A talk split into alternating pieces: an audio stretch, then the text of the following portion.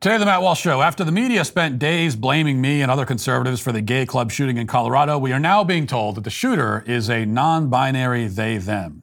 Interesting. Also, the Daily Kos is uh, forced to retract an egregious lie they told about me. It is possible, apparently, to hold these left wing organizations accountable, which is a lesson that we on the right need to learn. Plus, Joy Reid airs footage from a drag queen story hour, hoping to prove that the events are actually appropriate for children, but instead proving the opposite. A woman blames Universal Studio for the fact that she was too fat to fit on the roller coasters. And finally, someone very close to me must be canceled in today's tragic daily cancellation. All of that and more today on The Matt Walsh Show.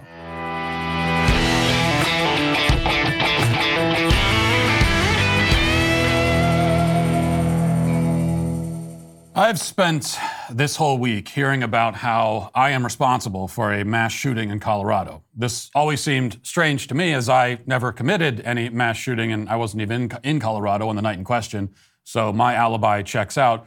But I am responsible anyway, they said, because I inspired the psycho who walked into a gay club on Saturday and killed five people. I inspired him, so did Chris Rufo and Tucker Carlson and Libs of TikTok and others.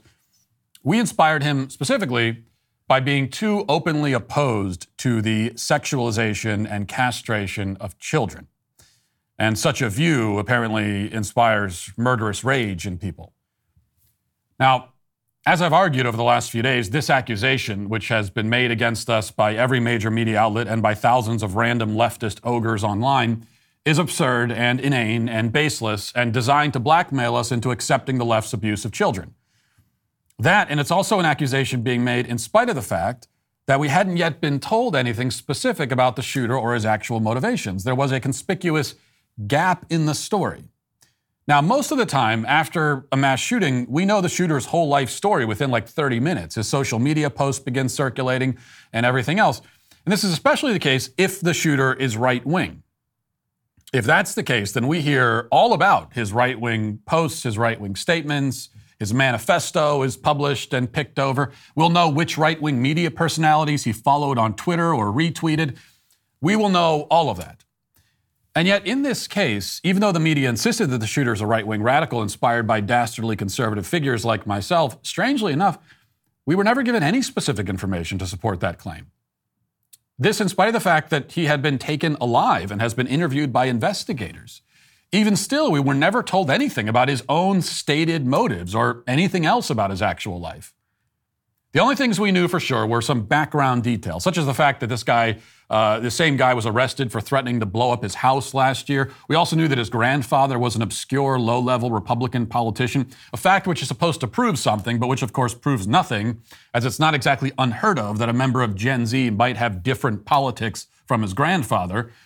It also came to light that the shooter's mother is a drug addict and criminal with multiple warrants for her arrest, and his estranged father is a former MMA fighter and drug smuggler who became a porn star who goes by the stage name Dick Delaware.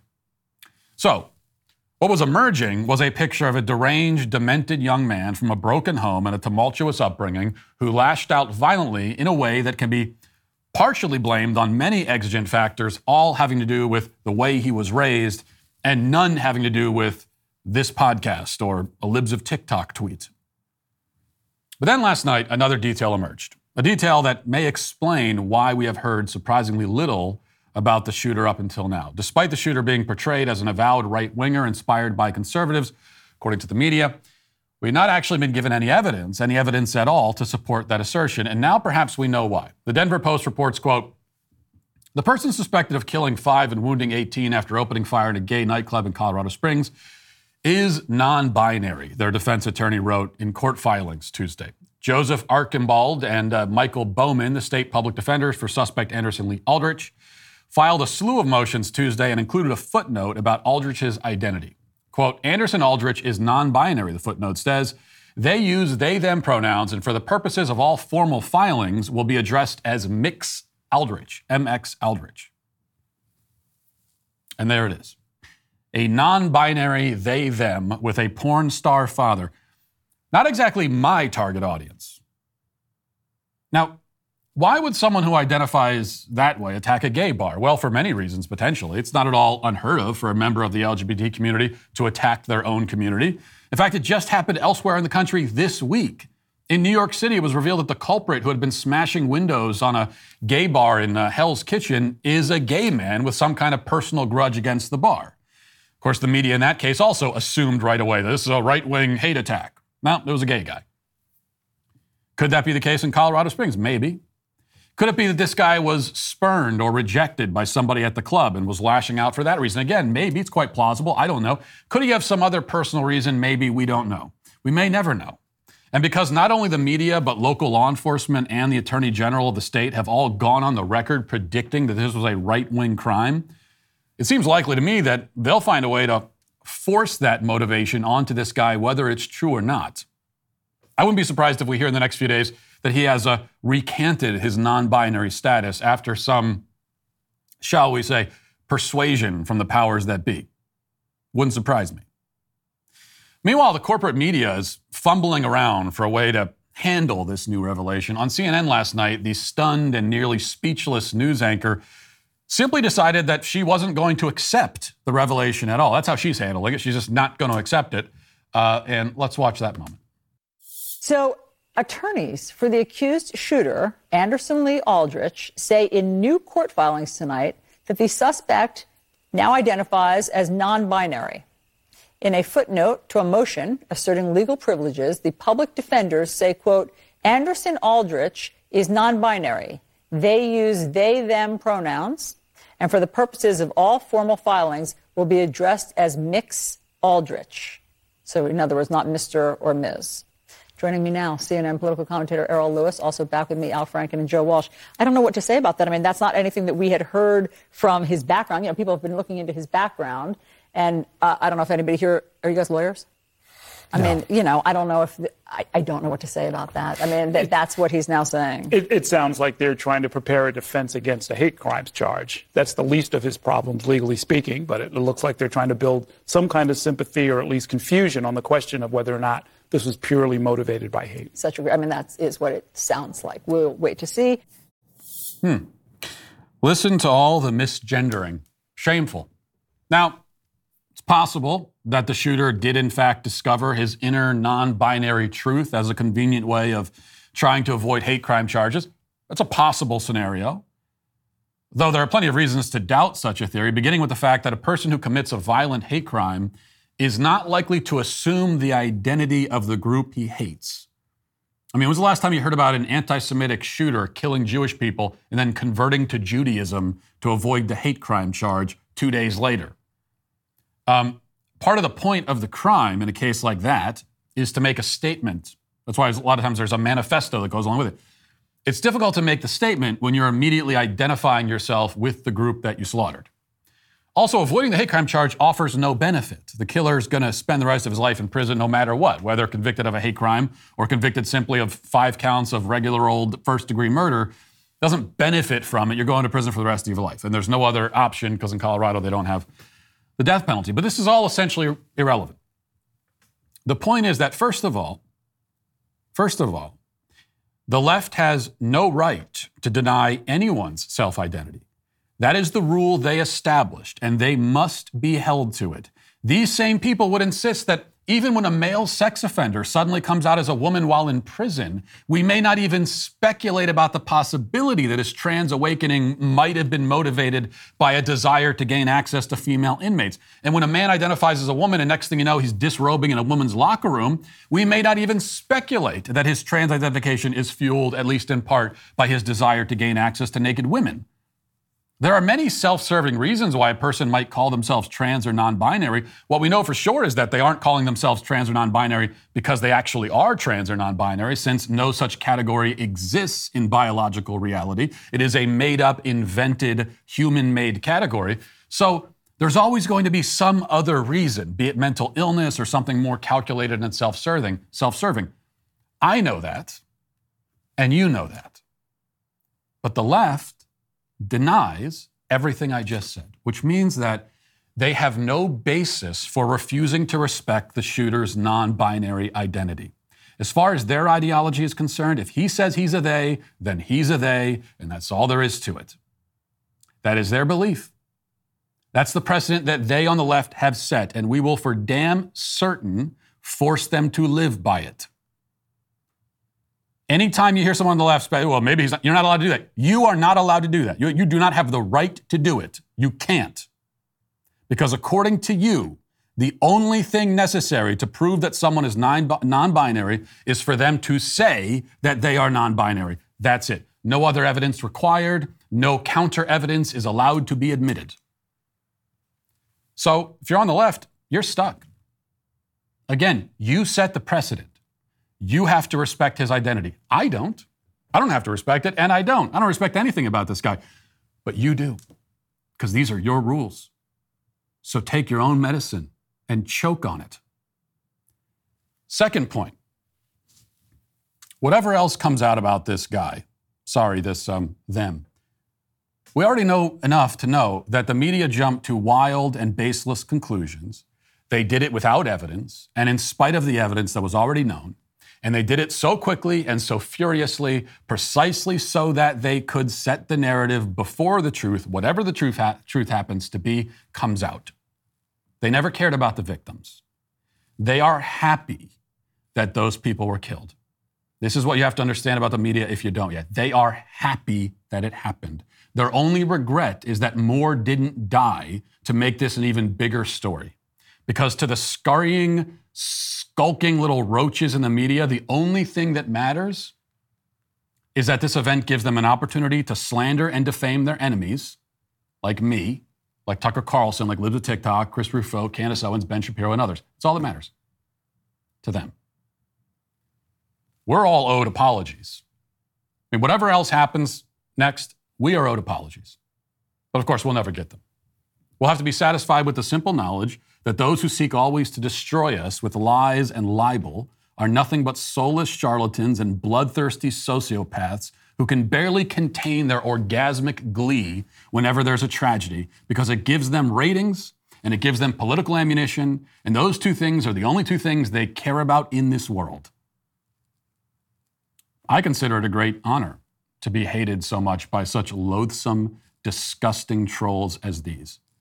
And I take solace in the knowledge that they have nuked their own credibility, so that at this point their lies can only convince a sad and dwindling collection of the dumbest and most gullible idiots to ever walk the face of the earth. All the rest of us are impervious to their propaganda. That's why the, prop- the corporate media is dying and will eventually be dead. And when it's finally dead, we will dance joyfully on its grave, the way they dance on the graves of mass shooting victims. The only difference is that they will deserve the desecration. Now let's get to our five headlines.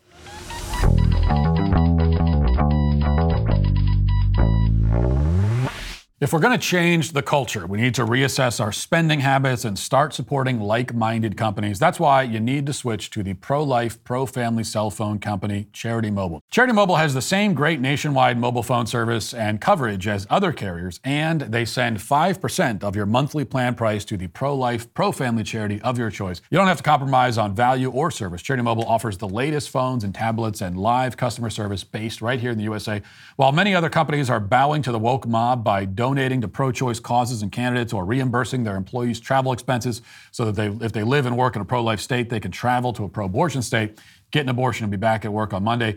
While they're doing that, Charity Mobile continues to fight for the right to life. Pro-life causes need your continued support. Now, through the end of the year, Charity Mobile customers get a free phone, free activation, free shipping, and free portable battery charger while supplies last. All you got to do is mention offer code Walsh. Call 1 474 3662 or chat with them online at charitymobile.com. Mention offer code Walsh. That's charitymobile.com. Mention code Walsh.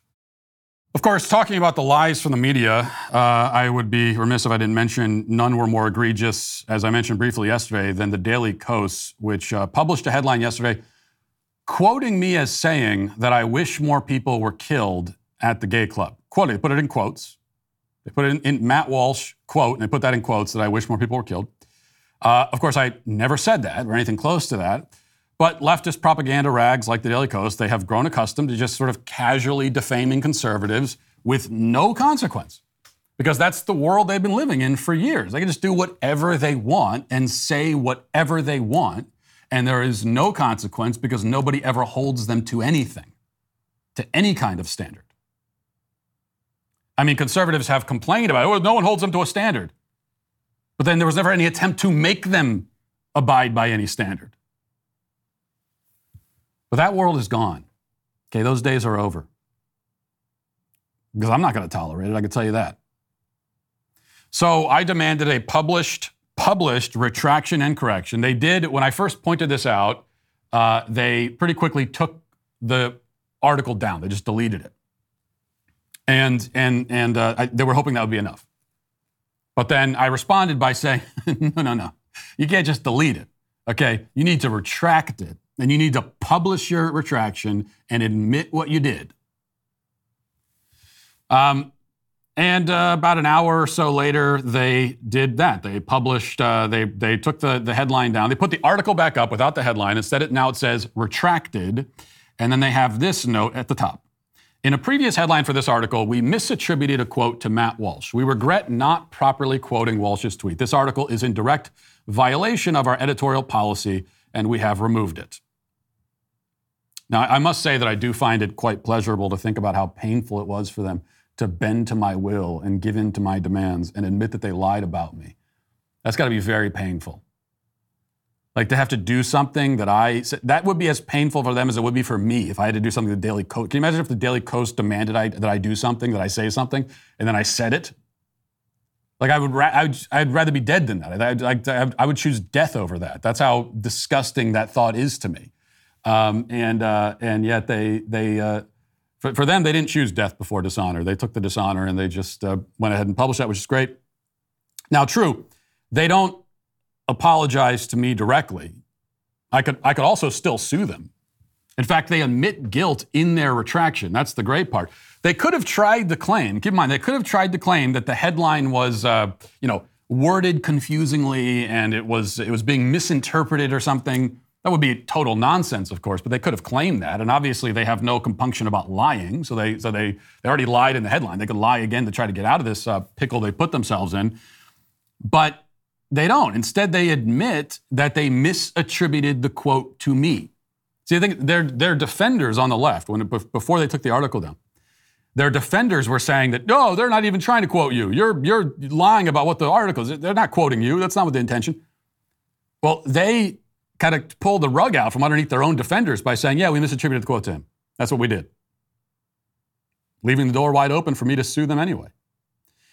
But whatever happens, the fact is they did backtrack, not out of any kind of ethical journalistic standard, okay? So I don't want any of this, well, give them some credit for doing the right thing. no.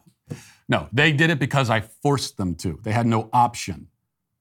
Because they knew that I would get lawyers involved and I would sue them and I would win. And so that's why they did the right thing. All right. Let's see. Let's move to this. Daily Wire is reporting the National Hockey League took some heat over a Tuesday tweet promoting a transgender and non binary hockey tournament and a follow up comment asserting trans women are women, trans men are men, non binary identity is real. The tournament in question, the Team Trans Draft Tournament, took place over the weekend in Middleton, Wisconsin, and included only trans and non binary players. On Tuesday, the NHL's official Twitter account shared several photos from the tournament, along with a statement uh, showing support for the event. It said the NHL is, is proud to support this past weekend's Team Trans Draft Tournament in Middleton, Wisconsin. This was the first tournament uh, comprised entirely of transgender and non binary players, with around 80 folks participating.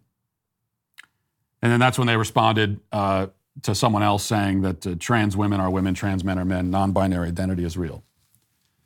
What we have to understand is that every institution and organization at this point is basically run by blue haired liberal women and gay liberal men. Like that's every organization in America is either run by such or is or is operates as though it is.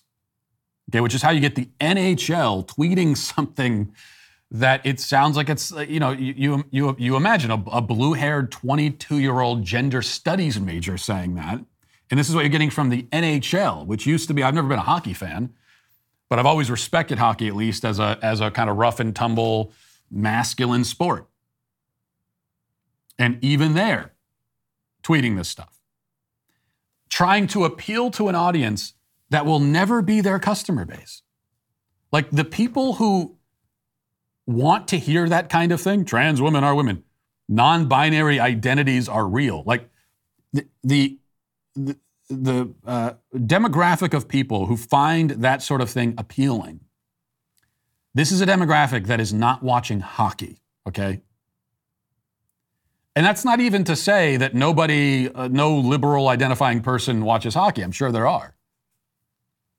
But even they, like, they, it's not going to be the kind of liberal that needs to hear you say that. So this is just these woke uh, institutions committing. A, it's like it's suicide.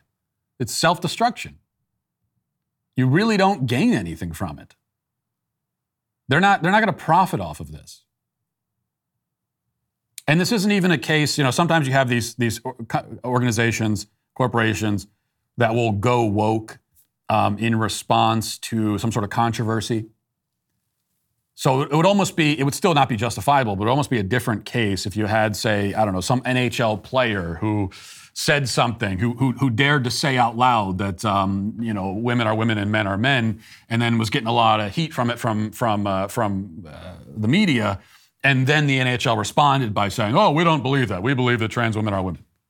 So that would be a case of them trying to dig themselves out of a hole. It would still be, again, unjustifiable and a stupid thing to do, but you understand the motivation anyway. They're just cowardly trying to dig themselves out of this PR hole by, um, by pandering to the left. But in this case, it's an unforced error. Like they could have just not tweeted that. You don't need to, no one needed to see you tweet that. The only thing you can hope to do is alienate the audience you already have. Because again, you're not going to attract whatever audience finds that kind of statement really appealing, you're not, you're not going to attract them. They're not watching hockey. That's why wokeness, it really does, especially when it comes to these corporations, it reminds me of, I was thinking of this the other day. You know that uh, there's a certain kind of uh, parasite. It's like a brain parasite, and it's toxoplasma, something or other, that can infest mice. And when, when the mice are infested by this parasite, it, it causes the mice to be suicidal, actually makes them attracted to cats. And so they will run to their own de- death. They will run into the, into the, the mouths of a, of a waiting cat that's going to devour them.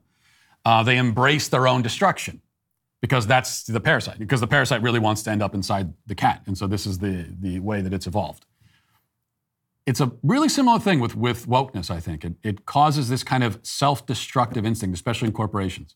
They just run to their own destruction in a very similar kind of way.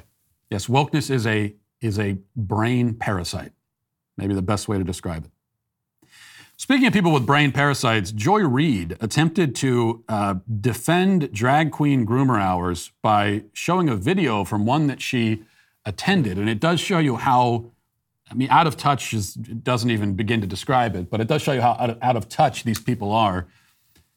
That she thinks that this, she thinks that you'll watch this and then you'll come to the conclusion that, oh, actually, it's great to have combined kids and, and drag queens. Let's see. And I just want to before just to go on because I don't think most people have ever seen one. I've been to one with kids there, with like kids there. I want to show you guys what drag queen story hours look like because there was a drag show at, that was supposed to be at this club uh, when this attack happened. I just want those who don't know what they look like to see what one looks like. This is cut two. Please play this. The hair. So a lot of drag queens have really big, big, big hair. So the hair on the drag queen goes up, up, up. So you can put your hands on your head like this and go up, up, up. So the hair on the drag queen goes up, up, up, up, up, up, up, up, up. The hair on the drag queen goes up, up, up, all through the town. Good job.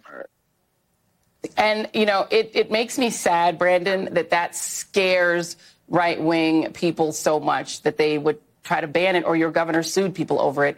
And then people act surprised when there's violence against people who are trans and LGBTQ. Your thoughts? Uh, yeah, that's so she plays that, and then she's, oh, you, you have a problem with this? Yeah, we do. That's yeah, that's exactly what we have a problem with. That's disturbing and weird. And so you've got a drag, you got a man in drag, you have a cross-dressing man who is playing out his cross-dressing fetish. That's what it is.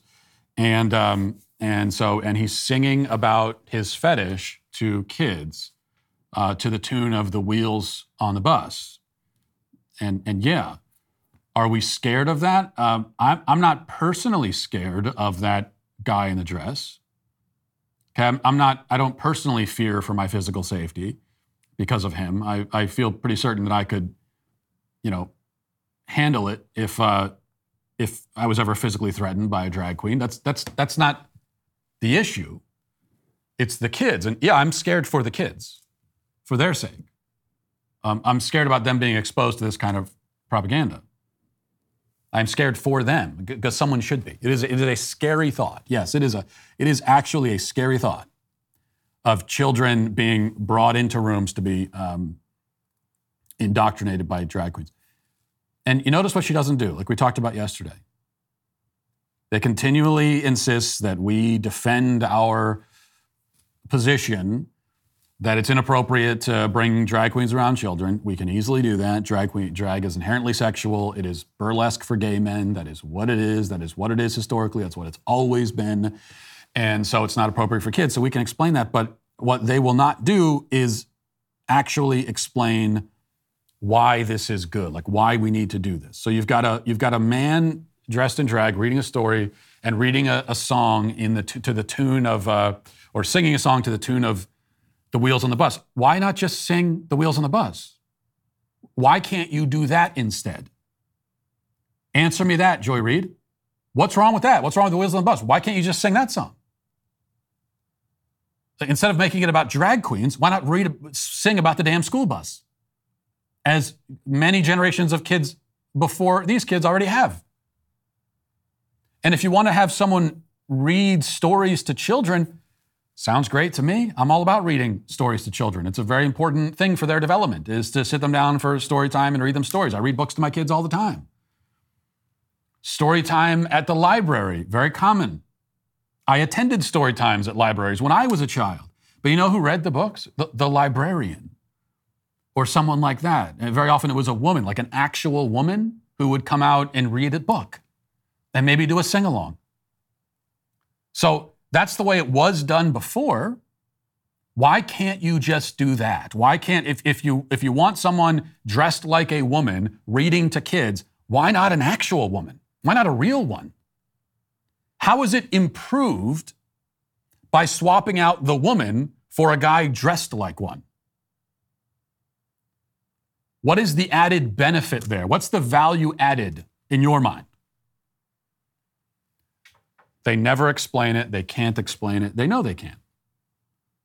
Because then they would have to say out loud that the reason that they would prefer the drag queen instead of the librarian is that they have an ideological and political agenda that is not advanced by having librarians read innocuous stories and sing songs about school buses to kids.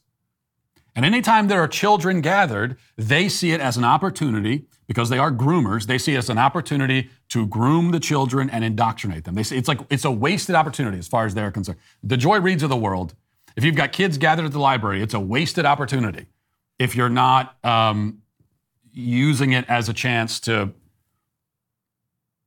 you know, disseminate LGBT propaganda. But they are so lost at this point. They are so lost. Their souls have just been have been uh, have rotted away to the point where they. I actually believe that they don't see it. Like she she admits, uh, she brought a kid to Drag Queen Story Hour. She just she doesn't even see what the problem is.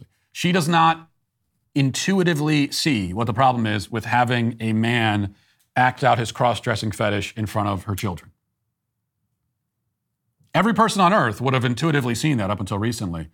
But um, for, for people on the left, especially those who have been on the left for, you know, have, are older now and have been living this way for so long, their moral intuition, that kind of innate instinct has it's still there somewhere, somewhere deep inside, but it's buried deep in their subconscious somewhere. And they don't have immediate access to it. And that's what makes conversation between us so difficult because they don't have this basic moral intuition. or at least it's it's so deeply buried. And so that's why a lot of, especially a lot of just normal people, you know, even if they don't identify as conservative, just normal people who hear about Drag Queen Story Hour and they object to it, and they're trying to talk to the left, and they say, well, "No, of course we're not. What? Why would you have bring kids in front of a drag queen?"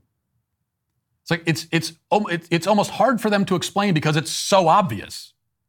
They never thought that they would have to explain that. All right. What else do we got here? Let's uh, lighten the mood a little bit. At least this lightens the mood for us. Uh, this is from Yahoo. It says a mom says that her trip to Universal Studios was ruined when she couldn't go on any rides because they weren't size inclusive. And uh, they were trying out the test seats in front of crowds of people with no privacy, which felt like an embarrassing spectacle. So, this is uh, one of the latest viral videos on TikTok. And anyway, instead of reading about it, we'll hear her tell the story of uh, going to. She was victimized. She says that she says that uh, Universal Studios is not size inclusive because of this experience that she had. Let's listen. Hi TikTok. I'm going to tell you a story about how this woman is too fat to fit on any roller coasters at Universal Studios. Please know that I am under no illusion that I am thin. I'm not. I have an hourglass body. I have giant boobs. My ass and thighs are enormous. But what I am teaching my children and what I am teaching the team of people that I work with is that a body like this is capable of climbing mountains and of doing good things and even capable of having pretty solid blood work, which we would consider healthy, right? So please know there is no fever dream that exists where I think that I'm thin or that I couldn't possibly stand to lose some weight. Don't come for me in the comments. I already know. What I don't like is taking my daughter on a girls' trip for her 13th birthday um, and not being able to spend time with her.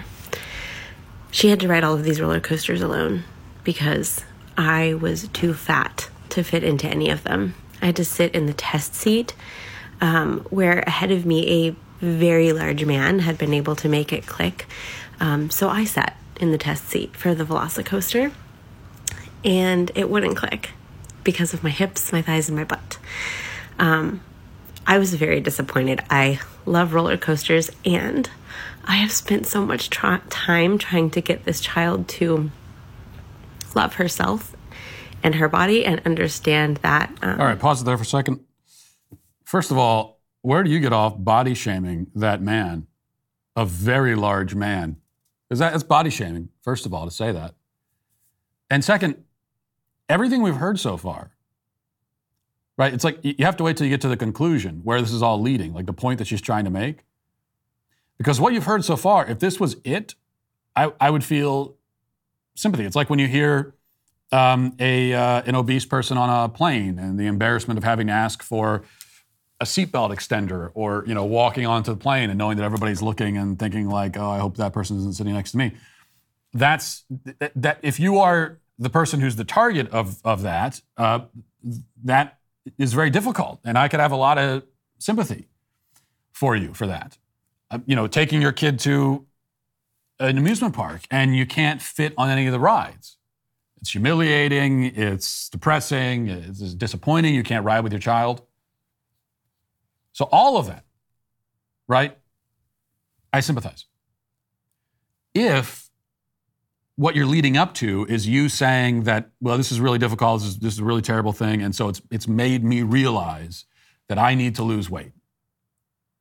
Okay, if that's where all this is leading, I, I, would, I would sympathize with what you went through, and I would have a lot of respect for the fact that you've, you know, you've confronted this situation, you've realized that you need to take the bull by the horns here and take control of your life, take control of your diet, and all of that. And I would, I, I, that's all we would say about it.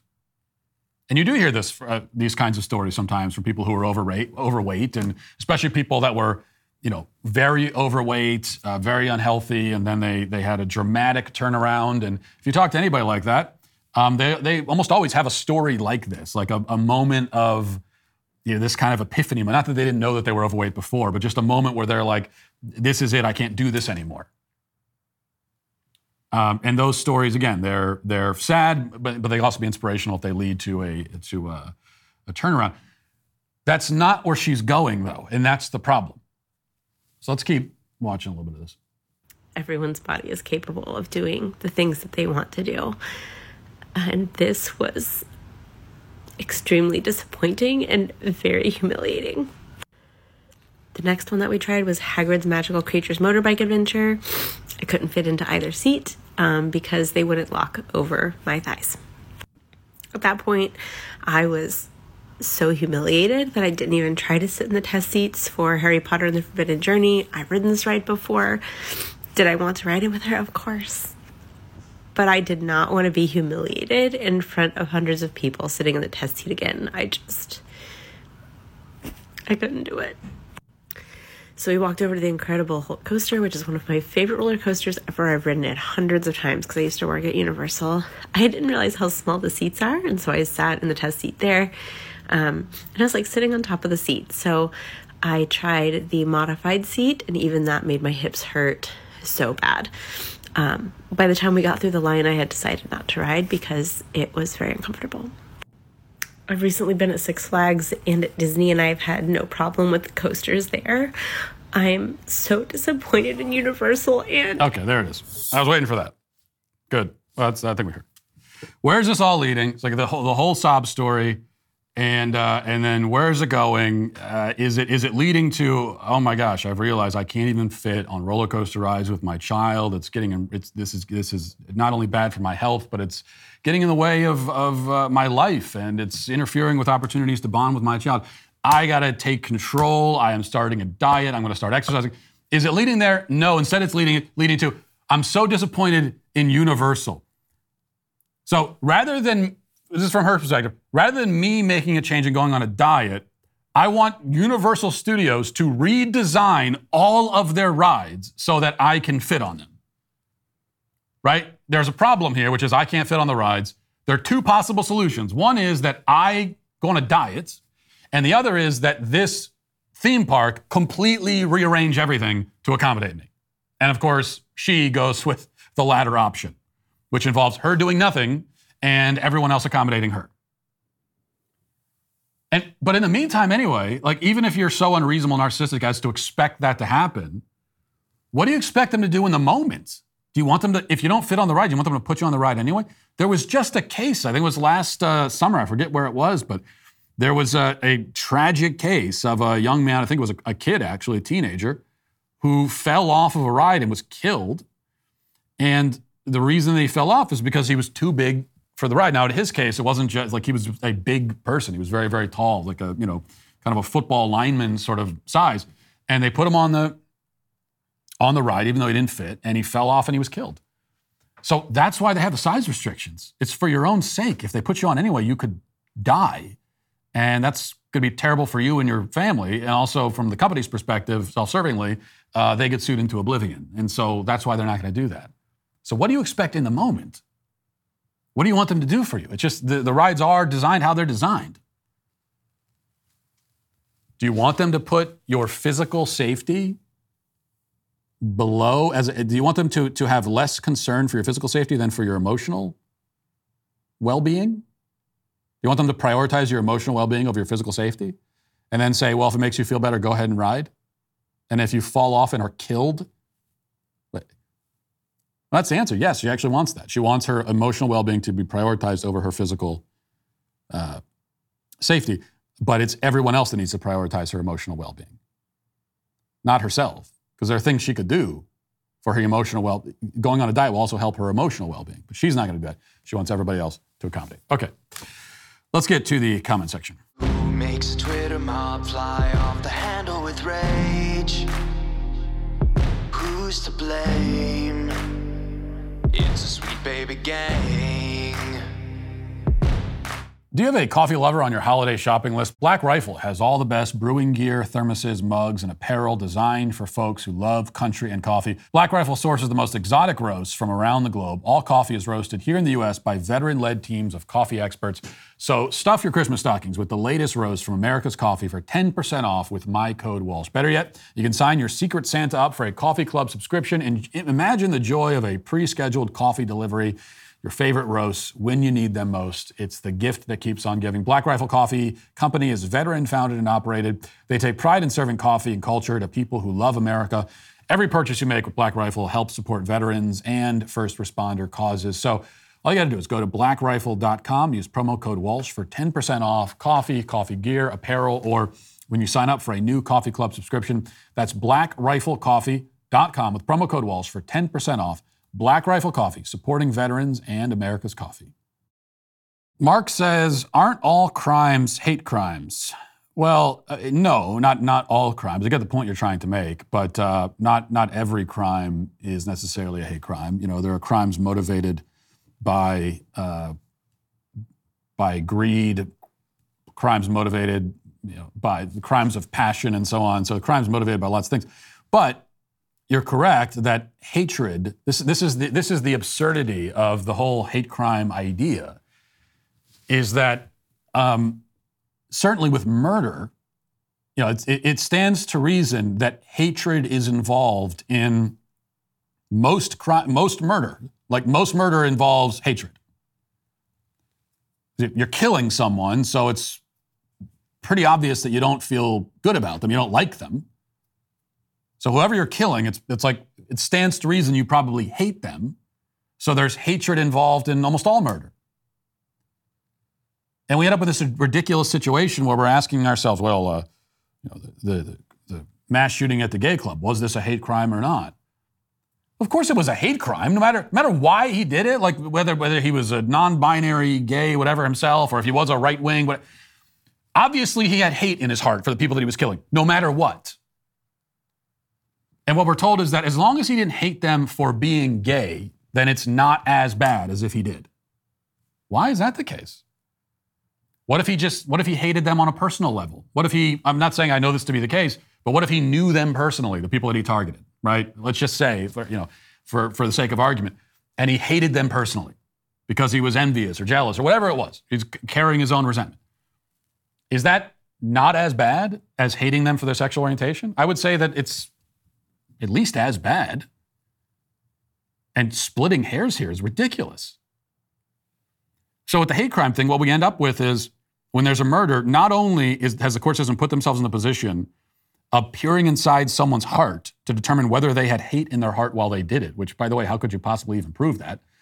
But also, then, then once they've done that, now they're determining which kinds of hatred are worse than others. It's ridiculous.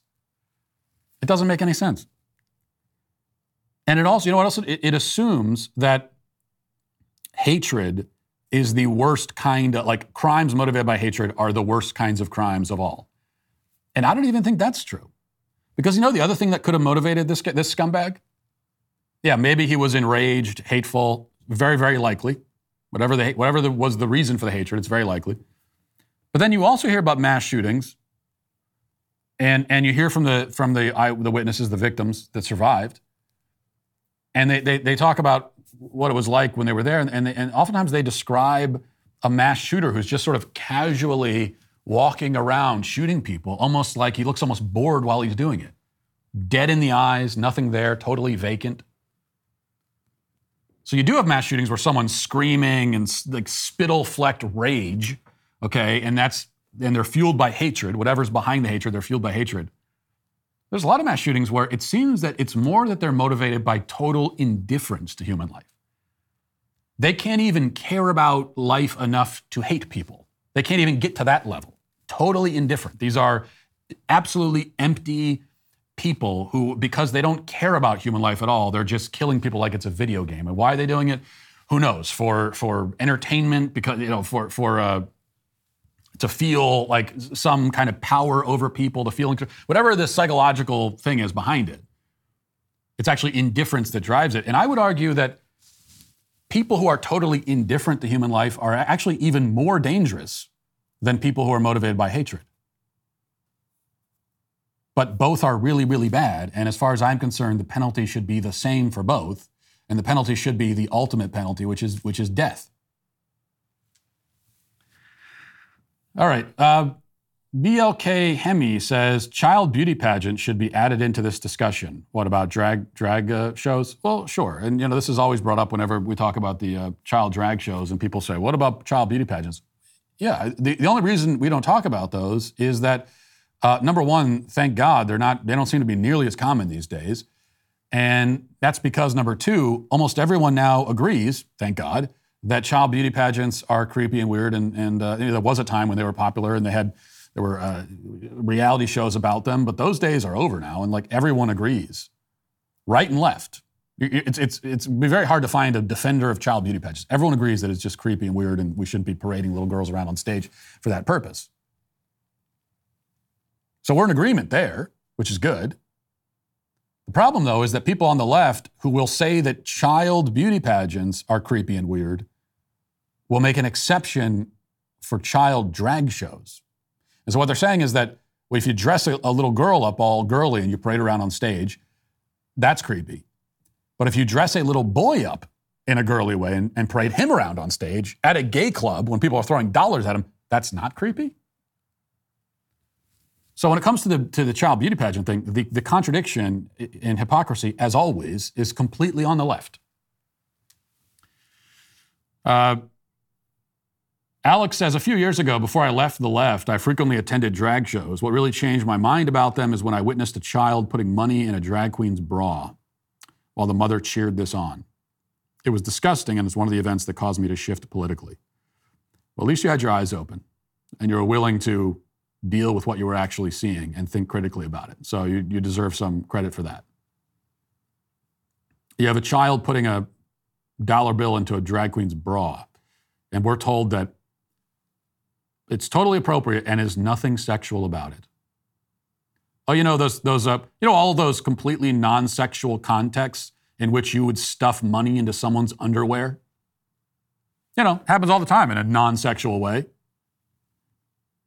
And then Lynette says, I would have thought that Matt, of all people, would understand the joy of getting heated over some inconsequential niche interest. Fair enough, fair enough. I was getting on, uh, you know, Skip Bayless and Shannon Sharpe's case yesterday for screaming at each other over a football game and whether a quarterback played well or not. And uh, there were there's more than one person who pointed out that, you know, I can tend to get heated and about things that would seem to be rather inconsequential. So maybe I should be more understanding. Maybe you're right, but actually, but but then again, you're not, and you're actually banned from the show because the things that I talk about are not inconsequential at all. What, give me an example. Give me an example, Annette, of an inconsequential thing that I have gotten passionate about, you know, or angry about on this show. You can't do it. What, are you going to say shopping carts? Well, that's not inconsequential at all. As we have discussed many times, someone's putting an emoji up on the screen. Emojis again. This so uh, uh, emojis, shopping carts. We're dealing with stuff that that that is that's a harbinger of total civilizational collapse. So, inconsequential? I don't think so.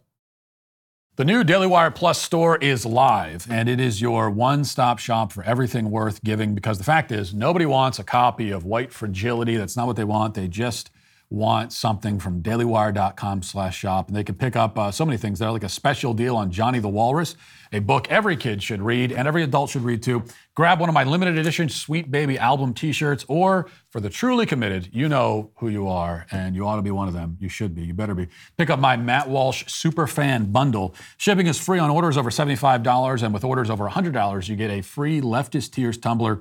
Skip cyber woke this uh, holiday and pick up gifts made exclusively from Truth. So go to dailywire.com slash shop today. Also, the holidays are upon us, and right now there's never been a better time to become a member of Daily Wire Plus. You can watch What is a Woman and everything else we have for less starting this Friday because we've got a fantastic Black Friday deal for you. Starting this Friday, you can get 50% off new Daily Wire Plus memberships and gift memberships. 2022 was an amazing year. Not only did I become a best-selling LGBTQ plus author with Johnny the Walrus and make a documentary that exposed the transgender agenda, become a women's studies scholar, and so many other things, but we also took the fight to the street, so to speak, and uh, we took some ground with the Rally to End Child Mutilation. We released Candace Owens' documentary, The Greatest Lie Ever Sold, and as if all that wasn't enough, we signed Jordan Peterson, who has released a ton of exclusive content already. And this Friday, you'll be able to watch the first two episodes of Exodus, his brand new 16-part biblical series as well as Logos and Literacy and Genesis, all of that. Uh, and it also has a brand new introduction as well. A lot of great content from Jordan Peterson. That's uh, a lot for a year, but I promise you it's only just beginning. We're building the future you want to see. We'll continue to do that in 2023. So This Friday, head to dailywire.com slash subscribe to get 50% off your new Daily Wire Plus membership and come join us now. Now let's get to our daily cancellation. Before we head into the Thanksgiving holiday, I must discuss something that happened last week. Actually, it's two things. Both occurred during the Q&A portion of my speech at Berkeley on Thursday night. There are two people who uh, must be considered candidates for cancellation as a result of the Q&A, and since we've run out of time in the week, we have to cover them both in today's daily cancellation and decide who's the one who should get canceled. So first, we start with a man named Jacob, who, to his credit, actually uh, had the guts to confront me on, on camera during the Q&A. Over the course of our What is a Woman college tour, stopping at six or seven different schools, there were only two or three leftists in the, the whole time who dared to debate me in person, and most of the rest stood outside screaming, holding signs, eating the Bible, in at least one case anyway. Jacob was one of the select few. Though, unfortunately, he squandered the opportunity by retreating and taking cover behind a desperate appeal to authority, as they so often do. Here's how that conversation began. Why in your movies and your discussions do you selectively ignore and misrepresent the recent burgeoning medical and behavioral literature that demonstrates uh, that uh, gender-affirming care and, med- and similar medical interventions demonstrate consistent improvements to mental health, suicidality, and general well-being. Which study are those? There are probably like 30 studies by this point, all produced in the last like 10 years or so. Anybody can look them up on. Okay, well, just here's here, here's the problem. Here's the problem. I'm not impressed by just you saying a study. No, okay, because studies. Fine. Well, there could be a hundred studies. There could be a thousand studies. Them. Great. Yeah, and I actually I have read them. Have you? Yes, I have. Okay.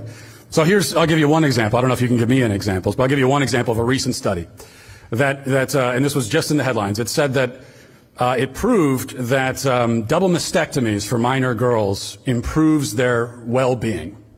And this was a study, and it was proven, peer-reviewed. Then you read what they, how they actually conducted this study, and you find out that they, that they interviewed a very small selection of girls in one region of the country, all from the same socioeconomic background, and they did their follow-up, I think it was three months later, and based on a follow-up a few months later, they've determined that, oh yeah, it, it, uh, it uh, improves well-being. You see the problem here?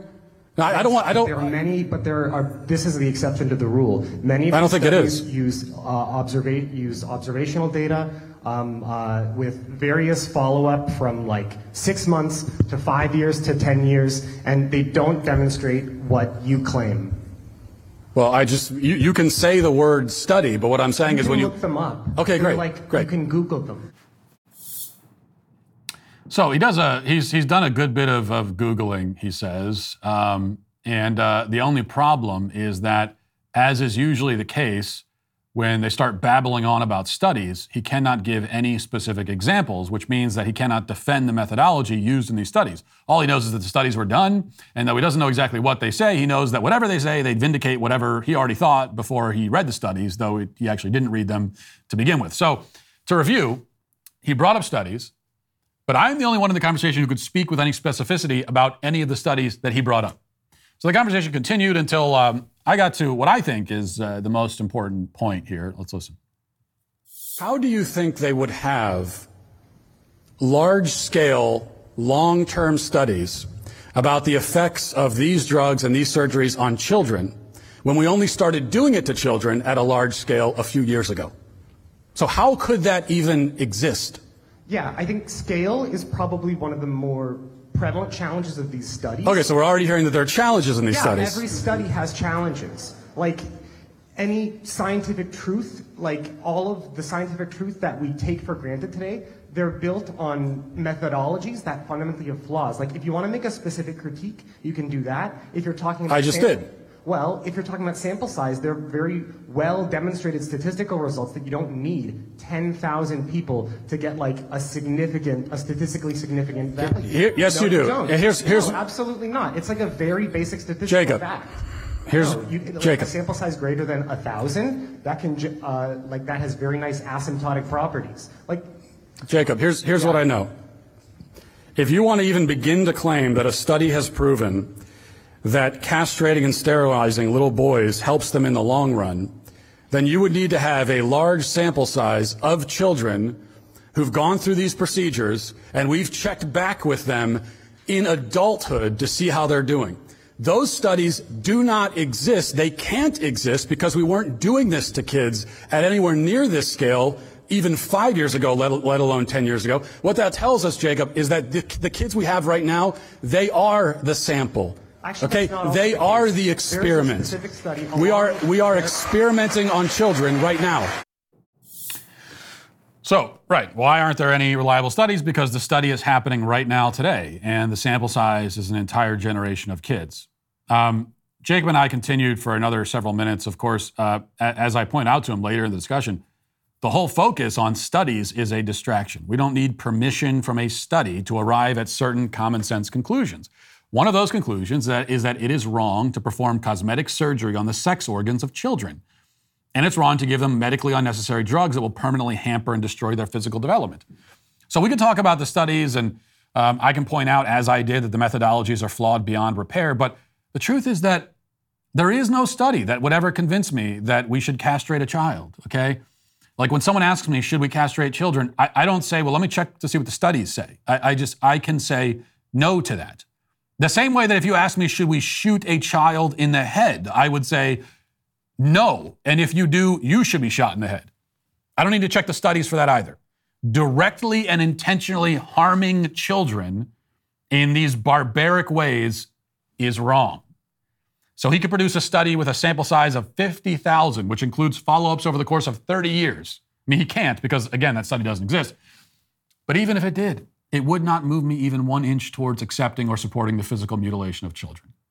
I don't check with academics before deciding whether I oppose child abuse. I just oppose it, and I always will, and nothing can ever change that, as I tried to explain to Jacob. Eventually, he just walked away from the, from the microphone when he had enough, I guess. So, does Jacob deserve to be canceled? Perhaps. But unfortunately, someone else stepped forward later on in the Q&A who is even more deserving of the cancellation. And that person is me. Uh, the time has come for the canceller to be canceled. I have been slain by my own cancellation sword because of this.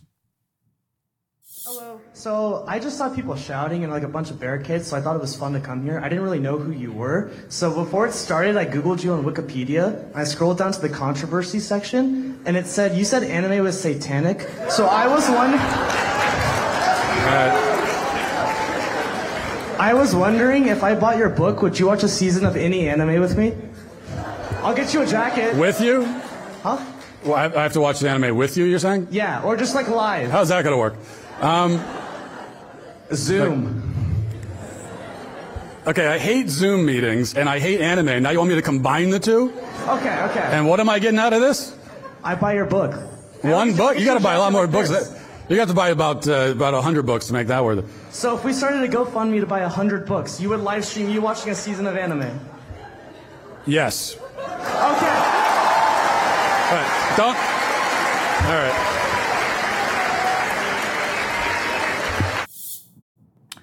I am indeed the stupidest man on earth and the worst deal maker in history. Donald Trump would be ashamed.